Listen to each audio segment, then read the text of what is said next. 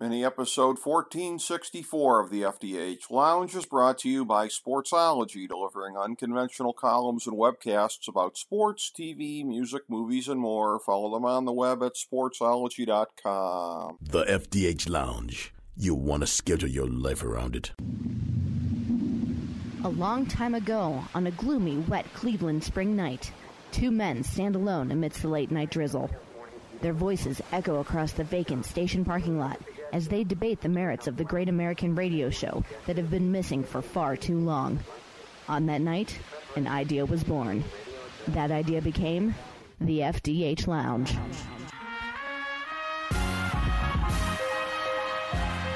Welcome to the FDH Lounge. Hello and welcome to FDH Lounge Mini episode 1464, our Billions episode 6.12 preview.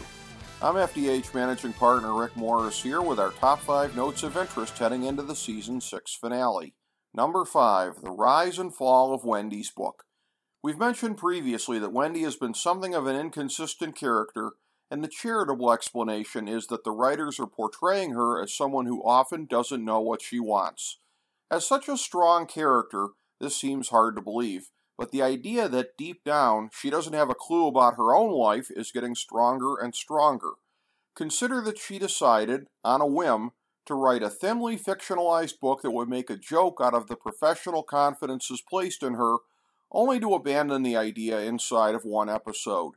No longer married to Chuck at home or Bobby at work, Wendy is adrift, no matter how much she confides in her new monk buddy. She can't keep being the only character on the show not to progress in the post Axe era. Number 4. The succession race heats up, then cools down.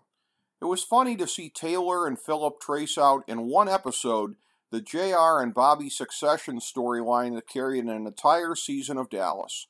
The resolution of the two moving towards being friendly rivals seemed less contrived than the rivalry itself, since they haven't seemed to be big opposites at any point. It still seems like it's Philip's job to lose as the quintessential Mike Prince insider, while Taylor has been an outsider through every incarnation of the firm, but this show delights in producing the unexpected. Number 3. Chuck's big new platform is Dark Money in the Shadows? The Mike Prince money counter is an interesting touch that Chuck couldn't have funded as New York Attorney General, but since freedom's just another word for nothing left to lose, he can now put that and many other elements in play. Seemingly, everyone's thoughts turn to what Chuck's next professional move would be after losing his job. Prince's efforts to domesticate him were doomed to failure, but the larger point is that Chuck's new 24 7 job is being a thorn in Mike's side. Number 2. Prince forges on to his ultimate goal even as he suffers defeat after defeat this season. Having vanquished Chuck, it's easy to forget how many haymakers the former AG landed on him this season. Quashing the subway car initiative and then the Olympics altogether, convincing Dave to seize back the land bank acquisitions with no compensation, and now the death of Mike's money. Considering that it was Jock Jeffcoat and not Axe who got Chuck fired from his last job, when you look at the damage done by Chuck and Mike to each other this season, it may very well exceed the total of what Chuck and Bobby did to each other the previous five seasons.